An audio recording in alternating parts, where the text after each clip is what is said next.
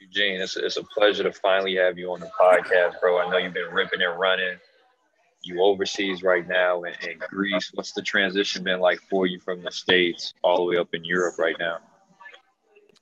Yes, sir, bro. Thanks for having me, bro. But man, it's a really huge adjustment for me. You know what I'm saying? Just coming from the States overseas, learning a new language, trying to, just adjust on the time, going to practice, right now it's pretty good. It's going well. I'm still trying to adjust to it, so, yeah. I mean, it's decent for sure right now. What's some of the principles Coach has for you that he filled you in on how he wants you to run his offense? Yeah, I've been running point guard my whole life, but right now he got me running the two. He wanted me to, come in and strictly get buckets. He wanted me to score the rock. But I mean, I'm cool with that. It's all good right now, man. Just watching film, seeing how I can dissect the defense. So hey, who's some of the players you look up to or you idolize your game after, if you do? Yeah, man, I've been watching a lot of Kemba Walker. Just him being like my same like body frame.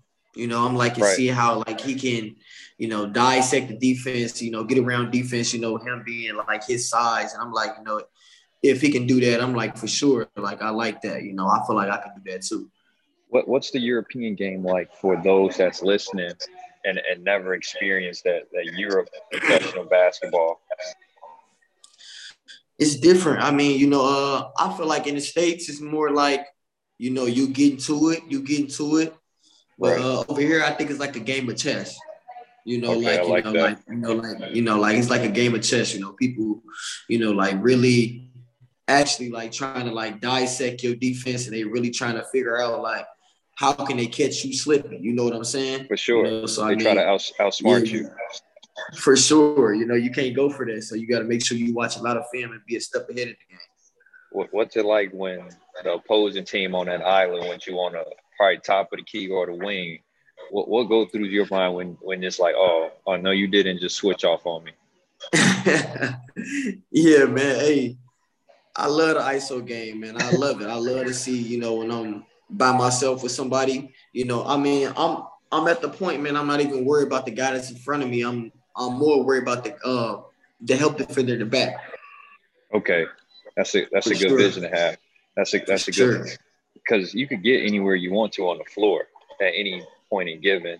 Do you think that really like transitioned that from being the all-time leading scorer at Northern Illinois? What separated you from most Division I athletes to have you reach that accomplishment? I feel like it was definitely my work ethic. My will. I never. I was very persistent. Even like when things, not going my way, I stayed with it. If I'm playing good, if I'm playing bad, I always put in the extra work. I'm gonna get the extra hours in. So I mean, that's something like that. I would describe myself as a very persistent person. Even if it don't matter. If we going downhill, I'ma always stick with it. You feel what I'm saying? No question. What was that Division I experience like for you? For the young kids that's listening to this that has goals to play Division I, what did you take away from it once you graduated? Man, when I came in to D1, I thought I knew it all. You know what I'm saying? I was coming from 21st. I'm like, oh man, I'm a bucket, woo woo. But I really had to really focus on the things I didn't know. I didn't believe in film. I didn't believe in, I believed in getting in the gym, but it was certain things that I had to do while I was in the gym that I didn't do when I was in high school. You know what I'm saying? That I had to fix. It's almost like you.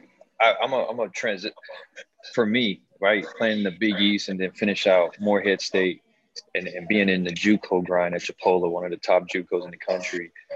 you have to be a student of the game more than just playing. For sure. I didn't like film. I was the same way. I'm telling you, I didn't like film. I didn't see the point in watching film because whoever guarded me couldn't guard me. Yeah. But it was bigger than that. They like a veteran told me, if you want to be a pro, film is going to be essential based off how successful you're going to be. Like, how much film do you watch of yourself now? I try to watch film at least three to four times a week, not just of me, of just like how like teams are like gonna guard us or like, how like teams run, transition, like just certain things like the plays and, like how, when to attack in a shot clock situation. Right. So I gotta pay attention to the specifics. A lot of people don't really, get how important it is. No question. What was that experience like for you to play in the summer league in the NBA? Man, it was amazing. Coming from where we came from, like it was just, like wow. I mean, like the way like I was like, yeah, man, the way they was treating us, like even just off the court, just like how like they was just keeping us around, like I feel like important people, like we was just everywhere, You're elite. Just treating us with love, group. Yeah, man, it was ridiculous, man. It was just the time and experience that I will never forget. What's something you took away most as you you're in Europe, but you reflect like, damn, I was really at the summer league with all these cats.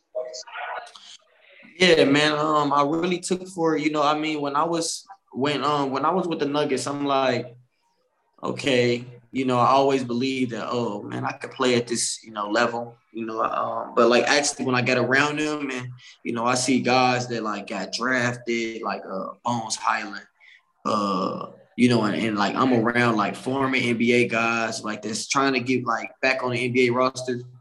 And I'm like, man, I'm hanging with these cats. I'm like, man, I could play at this level, man. Like, so sure, I mean, that's something I really got from. I'm like, man, even if it's like me being 28, 29 or 30, like, so, man, man, I feel like I could get here. You know what I'm saying? Like, it's just the process. I could play with these guys for sure. Any advice any veterans give you that reached out to you and made a connection with? Oh, man, I was talking to this guy, I forgot his name. I think his last name was Black. He played for the Lakers. He played with Kobe. And I was talking to him, I think he was about 30 now. He was telling me how, man, kind of what you told me. It's a marathon, right. Man, keep your head up, because, like, it was some, like it was some open gym sessions that, the different Nuggets coaching staff and a lot of people didn't see, like that a lot of people would have been like, wow, like he nice. So like, yeah. So I mean, so, he made sure, he was really talking to me and, he was just like, man, it's a marathon, keep pushing, little bro, and all that. And I feel like coming from him, man, you went through the process, you played with Kobe and all that. I'm like, man, that shit dope, Yeah, so yeah. Like, he give you a Kobe story? He share any Kobe story? He actually shared a Kobe story at the podium. We all had to like get up there and share some stories.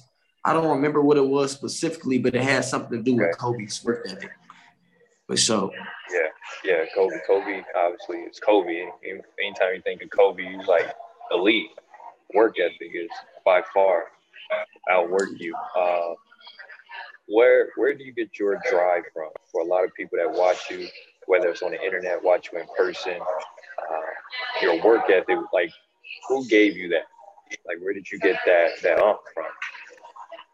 I mean, I feel like a lot of my drive come from like just being doubted growing up. You know what I'm saying? Like, I always had dreams, to be a professional basketball player.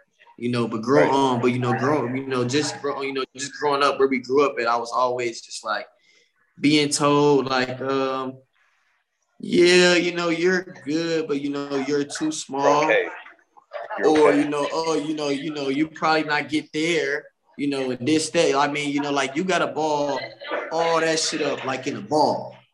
For sure. Like I ball all that up in the ball and just, like, you know, just and you know, man, you just got to ball up in the ball. Like, man, you got to block all that negativity, all that shit out, man. You know, and I just feel like that just really just, you know, every time I go in the gym, like, you know, I just replay everything that people tell me, like, oh, you too small, or you not that good, you know, oh, you can't make it from here. So, you know, that's some shit like that really helps my drive for real.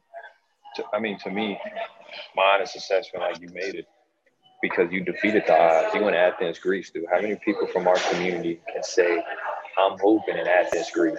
They only heard of Athens, Greece, but never physically been there. For sure.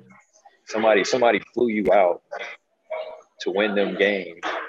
You're a contract killer going over there to handle bid. Like, you made it. The hardest part is getting over there and earning himself a contract. The chances of our peers and our community don't even get that far. For sure. What was that experience like when you had to play, what was it, semi-pro, a quick chapter, that short stint that you did, and you proved your worth, like, man, I don't even need to be here. Like, this is not where I plan on being, but this is the pit stop. What was that experience like for you? It was very humbling, you know, I mean, it just shows me like that, that I really love the game, you know, like, man, I mean, it was so many people like telling me at that time, like, oh, you want a TBL or, you know, what are you doing? And, you know, oh, this, that, like, oh, this, you know, this league, that. But I mean, at the time, I had nowhere else to go. Did you have fun? So I'm like, you had fun? Yeah. When you was out there? That's all that matters. And you was getting the bag. It was dope, for sure. I mean, so, I mean, I did what I did. I met some great people. And I just, hey, man, I moved on. And but it was, down. You know, it was dope, for sure. I mean, dude, anytime you get a chance to play the game that you love, that's a W, and you get in the bag. As long as the check is cashing, that's all that matters. For sure, facts. That gets overlooked by a lot of cats because of the ego. I mean, the ego is the number one thing that holds us back from opportunities. Facts. And I've learned that, especially from veterans. And it's like, hey, God put you in a position to see if you can handle this, so He can put you in a position to increase your blessings. And I think it was dope what you did because you proved, like, dude, I'm going to make sure that I'm the number one scorer. Nobody could check me. One of my former teammates spoke highly of you and said that they could not guard you. He said you was real. Marcus Filio, forgot what team he played for, light-skinned guard. And, really? Yeah, he's in PR now, but that was his. I know you. Yeah. I know. He played with Express. Yeah, he talked. He's like, man, it's hard. You know what I mean? It was hard to stay in front of him. But, like, you've been this same player since you was at 21st Century at Northern Illinois as a pro. What was that experience like for you at 21st Century? Because I really wanted you to graduate from Bowman and come up with us when you was coming up in that era. Imagine if you came up in Bowman and played with us. Man, oh, my God, man. I used to look at y'all. Y'all was like NBA stars to me, bro. Y'all was NBA stars to me, man. I'm like, I wanted to go to every game, you know, everything.